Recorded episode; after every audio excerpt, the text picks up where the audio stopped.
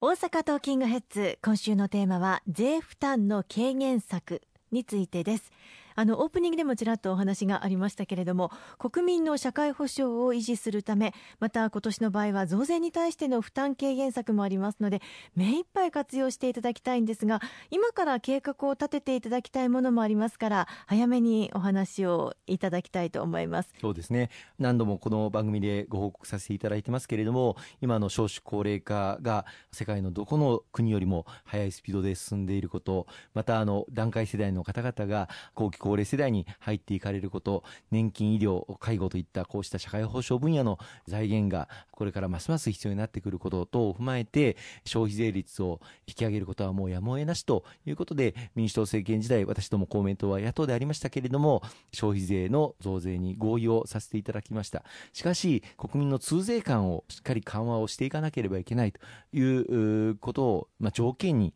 合意をさせていただきました。その中でその負担軽減策として最も強くそして公明党のみが訴えさせていただいたものが軽減税率制度の導入です、はい、欧米諸国あるいはお隣韓国また数多くの国で普通に導入されている制度ですし、私たち国民が日頃から日常的に買い求める食料品については低い税率税率を上げない複数の税率を設けるという制度をぜひともこの日本でも導入すべきだということを一貫して訴えてまいりました。さまざまな反対の声もいただきました自民党の中にも反対される方もいらっしゃいましたし今なおほとんどの野党の方々はこの軽減税率制度反対という立場ですけれども詳細にま制度設計もさせていただいて準備をさせていただいております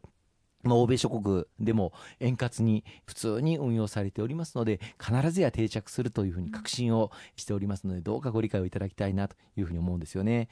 当初あのこの軽減税率制度を導入するときは、まあ、対象をどうするかとい。うことが大きな議論になりました、最初はあの政府からはお米だけ対象にしたらどうかという声もあったんです。これはその軽減税率制度を導入することで税収の減になってしまうということから、最初はお米だけで勘弁してくださいよということを言われてたんだ。そんなんでは全く通税感の緩和にならないと。食料品はすべて対象にすべきだということを訴えたら、じゃあ生鮮食品だけならどうですかと生鮮食品だけで軽減税率制度の対象にするということでしていただけませんかという話が次政府からありました。でもよく考えますと例えばコンビニに行って買い物するときにお惣菜とかあるいは食パンとかあるいは納豆とか、サンドイッチとかこうしたものは全て加工食品です。生鮮食品だけを対象にすると、まあ、生野菜とかバナナとか卵とか、まあ、そういったものは対象になるんでしょうけれどもそれだけでは私たち国民が普段買い求める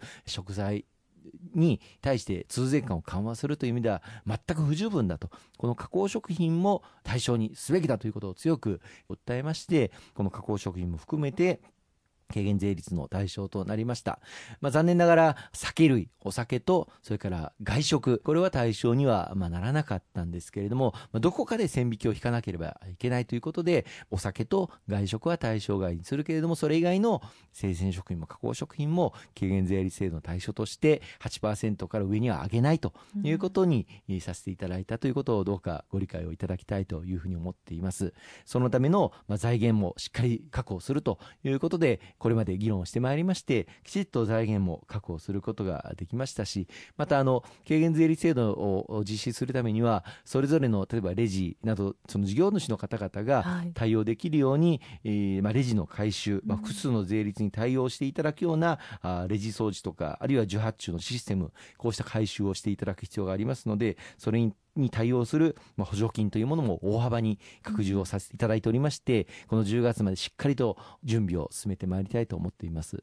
購入する側にとっては本当に生活に密着をしている密接している食料品の税率が上がらないということで助かるという印象が本当に強いですよねそして導入されることの問題というのは事業者側の対応という部分にありますが今お話にありましたようにぜひ補助金などうまく使っていただいて今のうちから準備を進めていただきたいですよね。そうですね。あの先ほども言いましたけれどもこの複数税率制度例えばフランスなんかですと一般の品目については標準税率20%なのに対して食料品は5.5%新聞は2.1%書籍は5.5%ドイツでは標準税率が19%に対して食料品は7%イギリスでも標準税率20%に対して食料品はなんと0%と。こうした複数税率普通に導入され何の問題もなく消費者の方々買い物をされていらっしゃいます。必ずやこの日本でも円滑に導入できるものと確信をしておりますが大事なことは先ほど言いましたその事業主の方がちゃんと対応いただくためのレジの回収ですとかシステムの回収を進めていただくということが極めて重要になってまいります。これに対する支援策というものも手厚く政府として行ってまいりたいと思っておりますそうですね。以前テイクアウトなのかイートインなのかという部分にも分かりにくいという意見もありましたが、まあ、実際に導入されれば購入する側のトラブルというのはなさそうなのかなという印象ですけど。そうですね。先ほど申し上げました通り今回残念ながら、まあ、外食で食べるレストラン等で食べる場合には軽減税率制度の対象にならないということになってしまいましたので外食で食べる場合には10%お支払いいただくことになります、うん、そこで、まあ、線引きというものが生じてしまいますのでコンビニの、まあ、イートインで食べる場合、これはコンビニという施設の中で提供されたテーブル、椅子で食事をされる方になりますので、軽減税率制度の対象になりません。外食扱いになってしまいます。はい、そうすると、コンビニで持ち帰るために買った場合には8%なのに、うん、イートインで食べるためには10%支払っていただくと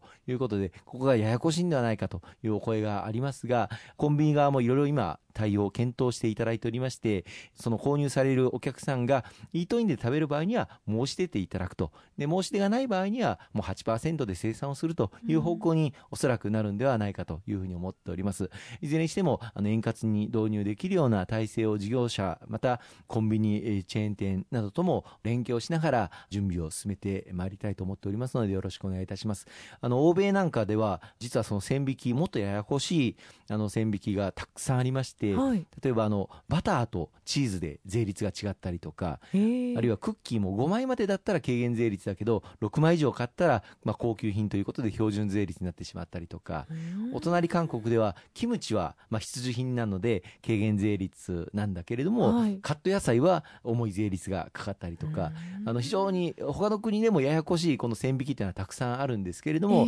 消費者の方々買い物されているということをどうかご認識ご理解をいただきたいというふうに思います。